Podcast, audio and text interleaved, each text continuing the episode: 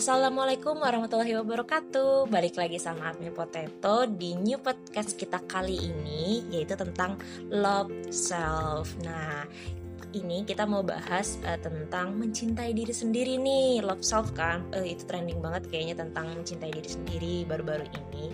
Jadi tapi uh, hari ini tuh admin potato nggak sendiri. Ditemenin sama kakak pecinta kucing. Assalamualaikum kakak. Waalaikumsalam warahmatullahi wabarakatuh Oke, jadi uh, kali ini kita berdua lagi ya. Lama sih ya. kita gak bikin podcast ya kak ya. Lama kita gak ketemu. Apa kabar? Iya, alhamdulillah baik kak. Kakak sendiri? Alhamdulillah baik.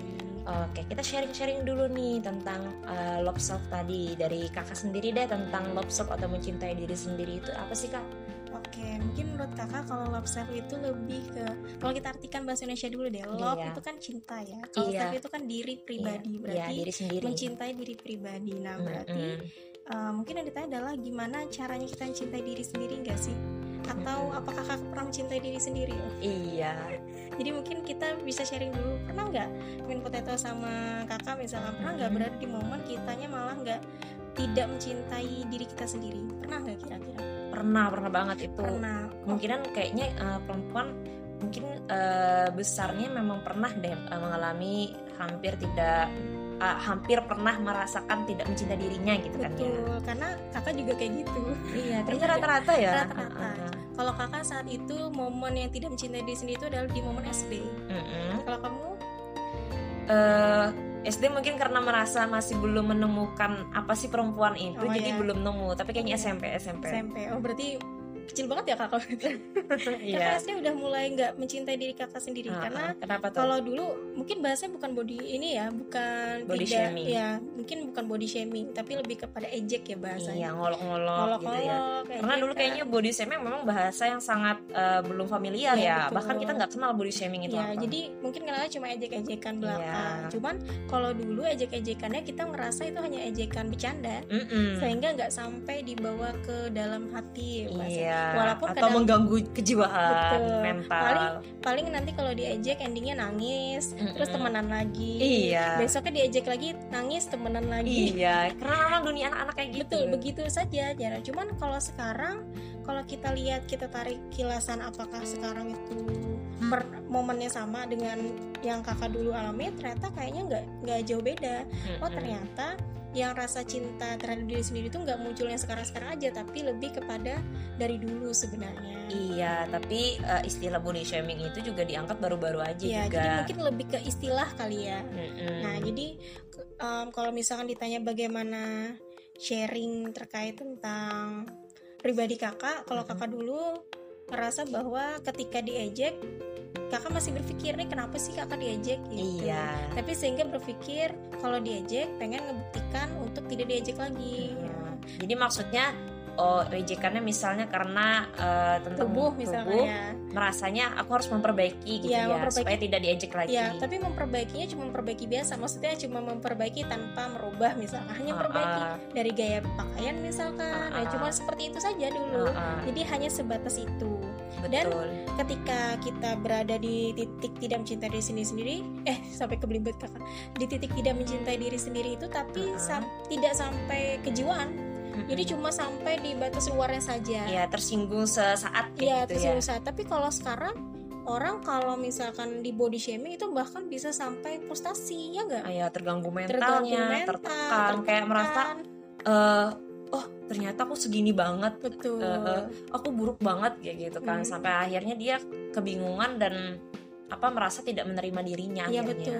Dan dan mungkin lebih ke bedanya adalah kalau misalnya kita lihat body shaming itu apa, mm-hmm. nah mungkin kalau body body shaming itu lebih kepada uh, bagaimana seseorang itu mem memandang dirinya, iya. memandang dirinya, memandang tubuhnya. Tapi yang yang memandang itu bukan dirinya tapi orang lain, sehingga iya. body shaming itu lebih kepada bagaimana sih tanggapan orang lain terhadap tubuhnya kita. Kayak orang ngasih nilai ke ya, kita. orang ngasih nilai 1 sampai sepuluh berapa sih nilainya? Iya. Nah, cuman kadang-kadang body shaming itu sampai menekan, hmm. uh, sehingga kitanya jadinya kepikiran tentang perkataan orang. Iya, kalau sering baca ya kalau di komentar-komentar netizen itu, oh kok uh, gendut, kok uh, buncit, kok jerawatan, kok bat, uh, kakinya kayak labu kayak gitu. Kan sering banget tuh dikit aja yang nggak sesuai dengan misalnya uh, karena standarnya mereka itu sekarang kan standar dengan langsing putih wajah glowing mm-hmm. uh, pokoknya bang model banget iya. kayak gitu eh, kalau bahasanya sekarang ini bukan gendut deh deh tapi Apa? lebih kepada bergelambir bergelambir iya ya kan iya aku bergelambir banget gitu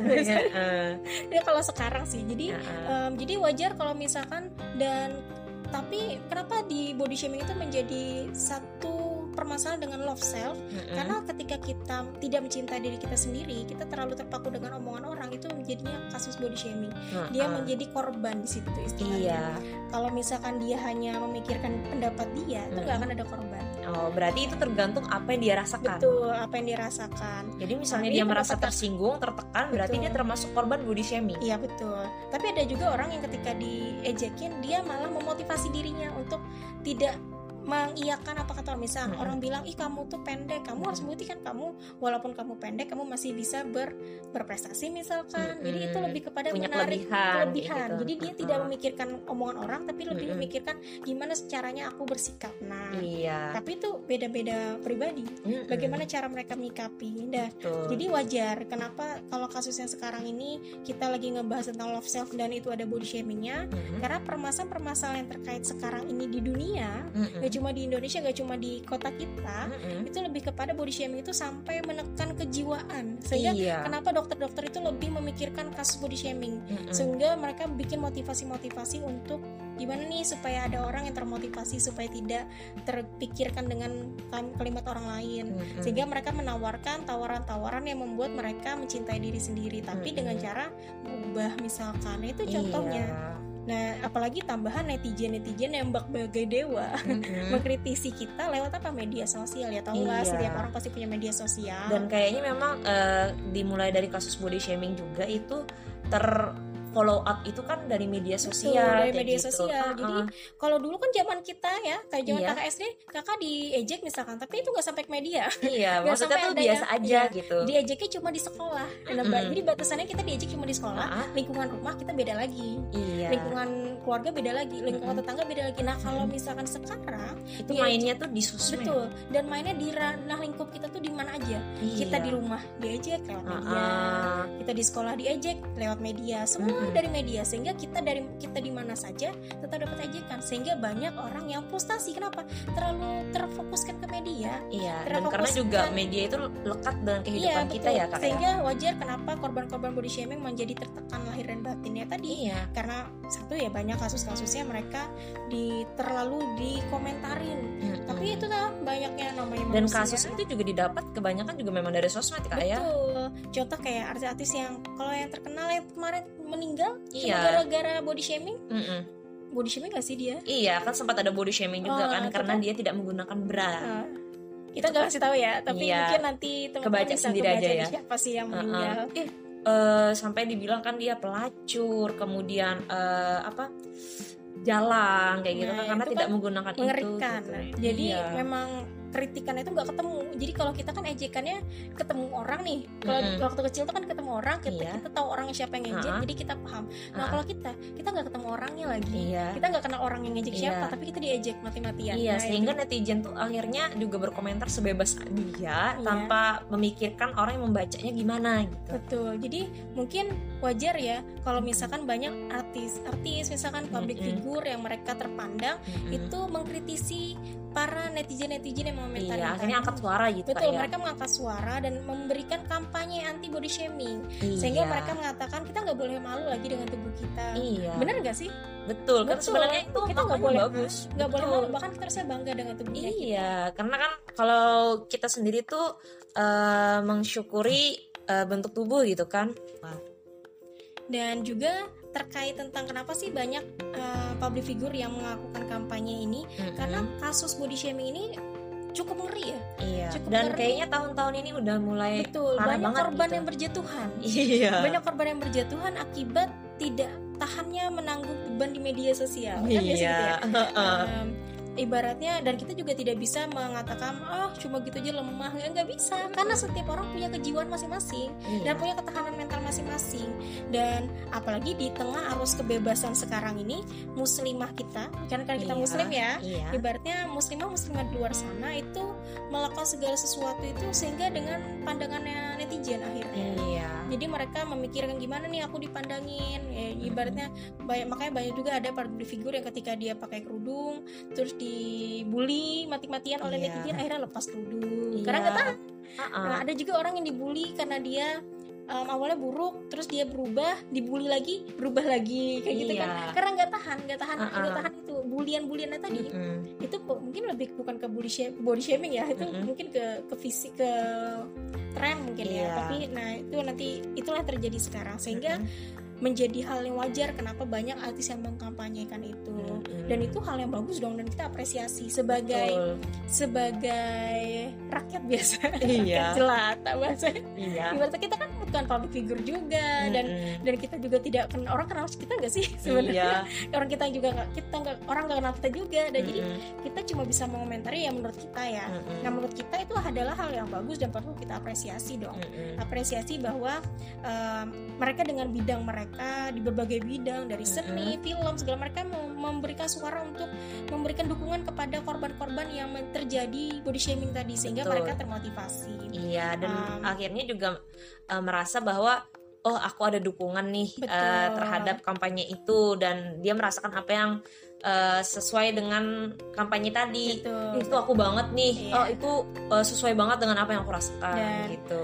itu yang terjadi sekarang. Nah, Mm-mm. akan tetapi mungkin lebih mengkritisi bagaimana public figure itu memberikan cara dukungannya. Iya. Karena cara dukungan tiap orang beda-beda. Mm-mm. Kalau kita mungkin cara dukungan lewat tulisan atau Mm-mm. lagi lewat bicara kayak sekarang misalkan. Iya. Mungkin- Tapi public figure mereka lebih kepada bagaimana mereka mengekspresi, mengekspresikan. Iya. mengekspresikan. Nah, mungkin masih ingat kasus terakhir kita di bulan-bulan ini atau minggu-minggu ini ada artis pesohor yang lagi tren film-filmnya Mm-mm. dan dia memberikan kampanye anti body shaming dengan cara memberikan postur tubuhnya tanpa busana. Mm-mm. Walaupun ada bagian-bagian yang memang ditutupi. Ya, gitu. ya Tapi tetap itulah. aja ya, Ya, uh, tidak iya, ada sehelai benang ya. gitu kan ya. Dan banyak yang mengatakan itu adalah seni. Iya, mungkin Jadi- karena seni dia adalah seorang public figure tadi. Ya betul.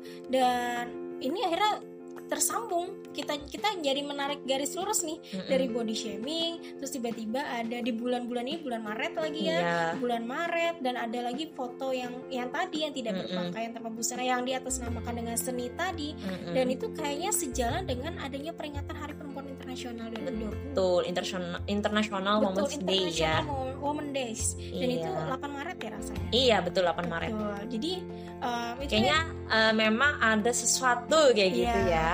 Jadi kalau di pandangan orang-orang di luar sana yang mereka memandang kacamata itu hanya kacamata keuntungan Mm-mm. atau kacama- kacamata mereka adalah Secara umum. secara umum, secara ini untung apa enggak, Mm-mm. terus kira-kira ada ada view nggak sama mereka. Iya. Nah, ibaratnya ada keuntungan ke sama mereka ketika itu mereka pandang dengan kacamata mereka yang kalau kita bahasakan itu liberal, bebas Iya. ya, kebebasan itu kan Betul. mereka memuja kebebasan ya. Iya, Nah, apa kan bebas mengapresiasikan Iya, betul. bentuk uh, Ka- suara kalau mereka. pandangan mereka yang liberal itu itu nggak apa-apa Iya. dan bahkan punya Tidak merasa tidak dirugikan juga Betul. dengan itu. dan itu kan yang pakai pakaian itu kan cuma dia Mm-mm. kita sebagai orang yang bukan di lingkungan itu kan nggak rugi sebenarnya Iya. jadi kalau kita pakai kacamata liberal tadi Mm-mm. jadi kalau kita lihat ini lebih kepada pandangan siapa yang memandang Mm-mm. nah kan tetapi ini sebenarnya nggak bisa kita benarkan Mm-mm. karena satu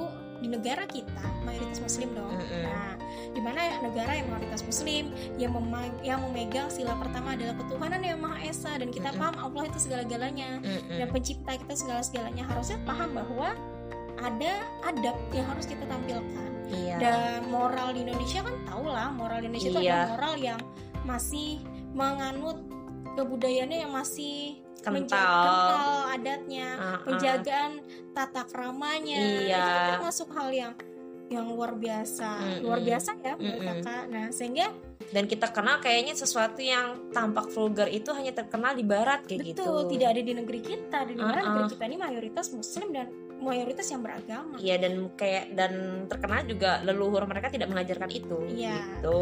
Jadi kalau misalnya di pandangan liberal dengan kacamata yang bebas tadi, ini ada hal yang bagus. Iya. Karena kampanyenya pas. Ah, Dia ah. memperlihatkan tubuhnya yang bergelambir misalkan Iya dan dengan ada stretch Iya, mark dengan dan warna itu kulit sawo matang dia yang mendukung bahwa ya dia dari Indonesia. ya, mencintai diri kita sendiri ya Mm-mm. memang bagus sebenarnya. Mm, Tapi itu tidak bisa kita jadikan dalih untuk membenarkan itu. Mm-mm. Karena kita tahu bahwa perempuan itu adalah subjek kehidupan di muka bumi ini. Betul. Yang di mana kita sebagai perempuan itu ada ciptaan Allah Ta'ala. Mm-mm.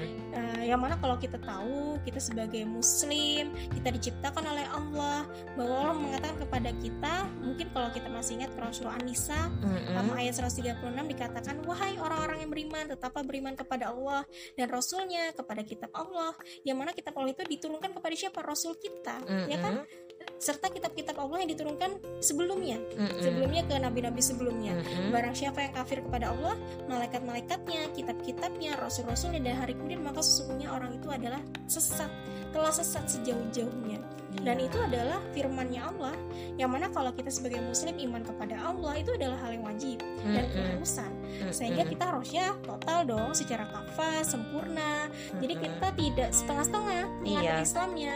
Dan ketika kita sudah paham iman itu menjadikan fondasi hidup kita dan kita jadikan itu sebagai landasan hidup kita, maka tidak kita jadikan sebagai em, apa sih pajangan. iya Jadi iman itu kita lekatkan Mm-mm. sehingga iman kepada Allah yang mana itu adalah kewajiban, Mm-mm. syariat juga, Mm-mm. maka itu kita tidak bisa samakan dengan akal. iya Tidak kita samakan dengan akal. sekadar hanya akal manusia biasa Iya, gitu tidak kan ya kita ki- tidak bisa kita samakan dengan bahwa di pandangan kita. Karena Mm-mm. kalau pandangan kita kalau menggunakan pandangan manusia itu nggak akan ada habisnya nggak akan ada karena kan habisnya. ah, karena kan akal manusia itu kan setiap manusia per individu beda-beda Betul. gitu kan makanya ada aturan Islam tadi Ya, gitu kan maka ya seharusnya ketika kita muslim dan kita iman kepada Allah, rukun iman lah yang menjadikan Mm-mm. fondasi hidup kita, harusnya kita menyerahkan diri kita secara total dan mutlak. Mm-mm. Ya enggak? Mm-mm. Ketika kita menyerahkan diri kita secara mutlak dan total, maka seharusnya aktivitas-aktivitas yang melanggar hukum syara secara keseluruhan itu sudah jelas Allah berikan. Terkait Betul. tentang bagaimana kita beraktivitas, bagaimana pakaian kita, bagaimana makanan kita, segala macam. itu sudah diatur Betul. sedemikian rupa Jadi seharusnya em, untuk para aktivis kampanye body shaming tadi itu aktivis itu harusnya tidak tidak bisa dipisahkan antara Mm-mm. dia mendukung dengan Mm-mm. memberikan jadi ibarat tidak bisa kita campur adukan hak dengan yang batil betul dia memberikan kewajiban ya memang kewajiban Mm. dia sebagai manusia untuk mendukung Mm-mm. tapi dia memperlakukan larangannya juga iya nah harusnya seimbang Mm-mm. dari mana kita mungkin cara kita untuk memberikan mungkin bisa disesuaikan dengan syariat betul gitu. kita kita menolongnya dengan batasan Mm-mm. syariat tadi dia menyuarakan itu maknanya bagus gitu Betul. kan mungkin lebih kepada caranya yang diganti ya, ya karena caranya kurang tepat sebenarnya Iya, malah sangat itu tidak me- tidak apa, tidak mencerminkan seorang muslim betul bahkan tidak apalagi mencerminkan seorang muslim yang sejati dan yang secara umumnya tidak mencerminkan eh, apa sosok bangsa Indonesia juga gitu. Betul. yang mana kita tahu kalau yang dilakukan porno ya sebenarnya ya Iya, porno aksi. ya porno aksi tapi porno aksinya malah di atas nama seni kan itu Uh-uh. sesuatu hal yang fatal di mana kalau Bahkan banyak tokoh-tokoh eh, yang tidak public figure, tokoh-tokoh terkenal juga Hmm. itu sampai bersuara bahwa itu tuh eh, masih pantas kayak gitu, itu Betul. seni gitu. Padahal tidak bisa disamakan. Kita paham bahwa porno aksi dengan atas nama seni itu udah fasad, rusak banget. Iya, bahkan Jadi- kan eh, kayak film-film aja kan harus ada lulus sensornya. Betul. Jadi untuk body shaming ini adalah sebenarnya adalah salah satu fenomena yang diciptakan sebenarnya. Oh, Jadi gitu bukan ya, tiba-tiba muncul, tapi itu adalah penciptaan sehingga upaya pembakuan ukuran kecantikan. Nah, pernah nggak kita tuh kalau Oh, mendengar jadi kayak di ada diberi standar kecantikan. Ya, kalau kita nonton kayak kita Putri Indonesia, Miss Iya, Universe, itu kan jadi standar. standarnya adalah apa sih bahasanya? Tiga ada ya? standarnya. Brand, behavior, ya gitu-gitu Uh-uh, ya. Iya. Ibarat inner beauty dan Ya, outer play. kan bahasanya katanya kita harus cantik luar dan dalam. Tapi faktanya Iya. pernah nggak kita lihat ada Miss Universe yang gendut? Nggak ada nggak ada atau Miss Universe yang dia pakai jilbab dan kerudung lengkap nggak ada nggak sekarang mungkin ada iya yang ada malah terbuka iya jadi bahkan eh, ada tuntutan bagi mereka itu kan memang tampil dengan bikini betul dan eh, mungkin itu kayaknya kalau sekarang kayaknya udah nggak deh terbaru kayaknya Miss Universe deh nah nggak tahu ya kalau Miss Universe Miss ya. Universe terakhir memang dituntut untuk bisa Masih. menampilkan Oh, masih. bikini. Iya, kalau Oh, Miss di- Universe bukan ya. Miss Indonesia. kalau kakak itu kurang tahu rasanya itu Mm-mm. ya itulah mungkin kalau kita bahas itu masih terlalu panjang rasanya Iya. bahas itu. nah kita paham bahwa body shaming itu adalah upaya pembakuan ukuran kecantikan yang dihadirkan oleh media-media sekuler media-media kebebasan Mm-mm. media yang dia bebas sehingga Mm-mm. membuat terjual dong Iya. terjual kayak produk-produk kecantikan Iya, akhirnya banyak yang berlomba-lomba untuk, untuk cantik mengi- apa betul. mengikuti sesuai sesuai standar. standarnya tadi jadi iya. sebenarnya yang memberikan standar kita cantik atau enggak itu siapa sih sebenarnya Iya. nggak ada kan uh-uh. yang bikin standar tuh kita lagi sebenarnya Kita manusia sebenarnya. manusia yang bikin standar orang tuh kurus atau gendut siapa sebenarnya Manusia. manusia juga yang bikin standar orang itu pinter enggaknya dari siapa Kita manusia. manusia juga jadi sebenarnya standar yang diberikan itu adalah standarnya standar-standar yang standar gimana Iya.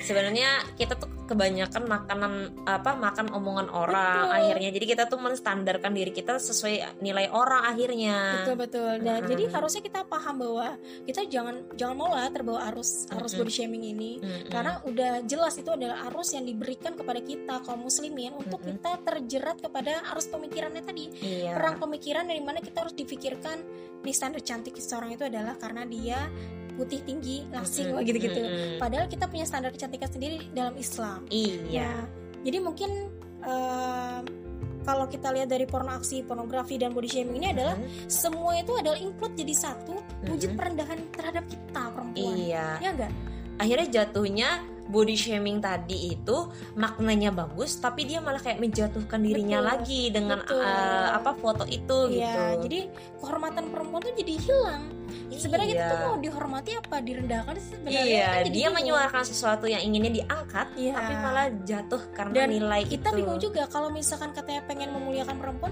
memuliakan perempuan dari sisi mananya dari sisi sang pencipta kita atau dari sang manusia Iya. jadi kalau kita memuliakan manusia ya wajar kita akan memberikan standar-standar tadi tapi kalau kita memuliakan dalam sisinya sisi Allah Mm-mm. sisi pencipta kita maka tidak terlalu rendah lah kalau standarnya itu ya enggak Mm-mm. dan perendahan pada ciptaan Allah itu berarti melanggar rukun 6 eh rukun 6 rukun ke-6 Iya. rukun iman ke-6 yaitu apa qada dan qadar betul. yang mana ketetapan Allah yang tidak bisa dirubah Iya. kita pernah nggak minta sama Allah untuk kita di posisi tubuh sekarang nggak pernah Iya. ini Allah yang memberikan maka kita Iya. harus men- mensyukuri Mm-mm, betul. Itu tanda orang beriman itu tadi Iya. iman kepada Allah iman kepada malaikat kitab kitab Mm-mm. Allah Rasul hari kiamat qadar dan qadar Mm-mm. kenapa ditaruh terakhir Mm-mm. kenapa sih kode-kode itu taruh terakhir kenapa sih yang terkait tentang ketetapan atau takdir itu ditaruh di terakhir karena kalau ditaruh di awal itu aneh Iya. yang di awal itu kan iman kepada Allah Ah, ah. oh, seseorang yang beriman tuh pasti kode-kodenya juga iman Iya. Tapi Dia orang menerima ketetapan Iya. apa yang Allah berikan. tapi kalau kita iman kepada kodar terus Allah yang enggak tuh kayaknya nggak Mm-mm. mungkin Jadi mungkin jatuhnya gini ya, ketika kita udah menerima kode dan kodenya Allah, itu tinggal bagaimana kita merawat tubuh kita saat ini. betul Itulah kita- yang akhirnya dinilai sama Allah, Iya, karena kita menjaganya. mungkin gitu. yang bisa kita kasih sya- syarat Mm-mm. kita kasih saran buat teman-teman di luar sana terkait tentang body shaming mungkin kita harus paham bahwa kita tahu tu- tujuan hidup kita adalah untuk hidup kepada Allah Mm-mm. untuk beribadah Mm-mm. maka kita hidupnya untuk Allah kembalinya kepada Allah Mm-mm. maka kita harus lihat nih Allah nanti kalau kita kembali kepada Allah Allah nilai apa sih sebenarnya Iya. nah mungkin kita bisa kakak mungkin bisa kasih saran bahwa ingat body shaming itu nggak pernah dihisap lagi Mm-mm. kamu gak akan ditanya kenapa kamu gendut kurus cantik Iya. tinggi putih langsing Uh-uh. aduh tuh gak ditanya Yang ditanya adalah bagaimana kita menjaga tubuh ini. betul yang ditanya itu adalah apakah dengan kecantikanmu kamu akan semakin dekat dengan Allah Nah, ataukah itu apakah dengan kejelekan wah ini bahasanya udah jelek ditanya Iya. lagi Iya. udah jelek tuh masih ingat Allah nggak sih sebenarnya atau malah Iya. dia lebih menghujat Iya. Ya kan? Kayak misalnya merutuki dirinya aja gitu. yang cantik itu juga Uh-uh. apakah dengan cantik itu dia jadi semakin dekat dengan Allah atau malah dia makin mengumbar auratnya dia Nah, itu tuh poin Nah, begitu penting. itu poin yang penting. Jadi untuk Uh-uh. body shaming, dia tidak meman Allah tidak pernah memandang kita terkait tentang tubuh kita tuh dari siapa. Karena kita Iya. tuh sama di mata Allah. Uh-uh. Mau kurus, mau tinggi, mau gendut, mau langsing, mau eh sama aja Mm-mm. kurus langsing. ya. Iya. Mau putih, mau hitam, Uh-uh. mau orangnya dekil sekalipun, Iya. itu tetap Allah gak akan nilai itu. Yang Iya. Allah nilai itu adalah Ketaatan ketaatan kita Betul. kepada Allah. Ketaatan Allah, eh, ketaatan kita kepada Allah dan bagaimana kita memuliakan diri kita sebagai sebagai makhluknya Allah. Mungkin itu. Mm-mm. Nah, itu terkait dengan love self ya. Iya. Oke, kita udah panjang lebar nih bahas tentang uh, love self tadi. Semoga teman-teman semua paham ya. Dan bisa dong Kak dikasih kesimpulannya. Oh, mungkin kakak akan narik garis besar itu adalah dulu kakak kan pernah dibahas ejekan body shaming. Iya. Nah, kalau dulu kakak masih kepikiran, kalau sekarang udah kakak pahami bahwa eh, body shaming itu kan bukan kita yang minta, iya. tapi tiba-tiba ada. iya. Sebenarnya itu nggak mungkin tiba-tiba ada, pasti ada perantara. iya. Mungkin itu adalah termasuk ujiannya Allah kepada kita. Mm-mm. Nah, mungkin tandanya adalah mungkin ya itu tadi caranya mengingatnya, mengingat supaya kita tidak terlanjur jadi korban body shaming adalah mengingat bahwa tubuh kita itu tidak akan pernah dihisap oleh Allah Mm-mm. atau segala aktivitas kita terkait hidup, mati, jodoh dan rezeki itu tidak pernah akan dimintai pertanggungjawaban oleh Allah. Betul. Tapi yang dimintai pertanggungjawaban oleh Allah itu adalah kamu gunakan untuk apa? iya. Itu yang itu yang menjadi poin penting kita sebagai muslim adalah selalu terikat tentang aktivitas kita ini digunakan untuk apa sehingga kita paham dan kita punya hujah kepada Allah nih tubuhku Mm-mm. kugunakan untuk apa? Iya, di dalam jalan ketaatan kepada Betul. Allah. Jadi kalau misalkan kamu udah mulai terlanjur masuk ke ranah body shaming, kamu kembalikan lagi deh. Ingatin lagi bahwa ingat tubuh tuh nggak akan dihisap. Jadi jangan sampai terlalu terfokuskan ke tubuh. Iya, dan juga sebenarnya eh lebih kepada kita sebagai muslim itu untuk merawat aja sih Betul. ya. Bagaimana kita meraw- merawat dan menjaganya Iya. gitu. Karena Allah sebenarnya suka keindahan sebenarnya. iya. Tapi jangan merubah. Iya. Keindahan di sini lebih kepada kita merawatnya dan merawat, merawat juga dan menjaga amanah yang Betul. eh, badan yang udah dikasih sama Allah. dan merawat itu pun juga dalam ranah merawatnya bukan untuk pandangan manusia, Iya. tapi untuk pandangan Allah. Iya, Karena kamu mensyukuri menjaga. kepada Allah dan kamu syukur kepada Allah Allah sudah ciptakan kita dengan sempurna, maka kita rawat. Iya. Misal wajah kita jerawatan, ya kita Mm-mm. rawat supaya Iya. tidak jerawatan. Karena Uh-uh. misal kalau kita bertemu orang lain itu akan mempengaruhi pandangan. Boleh nggak kita membersihkan jerawat atau kita menghilangkan dengan obat-obat tertentu? Boleh. Selama Tapi- halal. Betul, selama halal, selama masih ada syariatnya dan itu Mm-mm. tidak melanggar syar, Mm-mm. tidak melanggar syariat maka itu nggak apa-apa. At- Sama Jangan dengan- sampai kepada mengubah tadi ya. Betul. Misal kamu badannya gendut. Mm-mm. boleh nggak sih sebenarnya kita jadi kurus? Boleh banget, karena Ah. Allah senang juga kalau kamu tuh berubahnya karena Allah. Kenapa dibilang karena Allah? Misalkan gendut tuh agak begah ya kalau jalan. Iya. Ibaratnya kalau sholat harus lama, Mm-mm. susah bangun. Mm-mm. Ibaratnya kalau apa-apa mudah capek. Jadi kamu Iya. berpikir untuk diet itu berpikir supaya ibadahnya Jaga makin kesehatan. kencang. Nah, Kesehatan kencang. juga. Jadi ibadahnya juga makin kencang. Iya. Ketika dia makin kurus, dia makin kencang ibadahnya. Iya, jangan Nggak- sampai ja- salah mudah. niat aja Ya. sih ya kak ya. Jadi nggak malas-malasan karena kan orang badannya besar tuh kan biasanya malas-malasan ya. Iya. Malas karena ah capek ah Iya, mager mageran gitu, gitu ah. kan. Jadi kita lebih ngelurusin niat sih lebih tepat. Iya. Jadi Aku saran pengen sehat supaya ibadah aku bisa Dan- maksimal. ya. Dan ingatkan kembalikan lagi bahwa semua aktivitas kita itu untuk Allah. Betul. Jadi kita mencari itu- keriduan Tuh. Allah.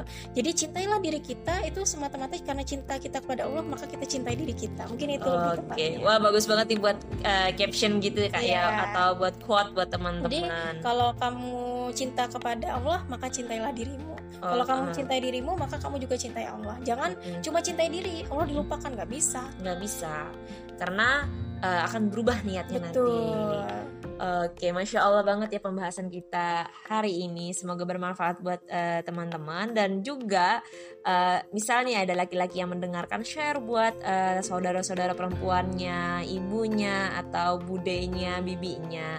Jadi ini bermanfaat banget buat teman-teman semua. Semoga bisa menjadi eh, pelajaran juga buat kita untuk tidak termakan arus media Iya, gitu. betul. Jadi mungkin sampai saat ini mohon maaf jika ada salah-salah kata, Iya, betul. Mungkin next kita bisa ketemu lagi ya kak ya untuk di sharing podcast kita lagi. Oke, Eh, untuk untuk diri undur diri. Wassalamualaikum warahmatullahi wabarakatuh.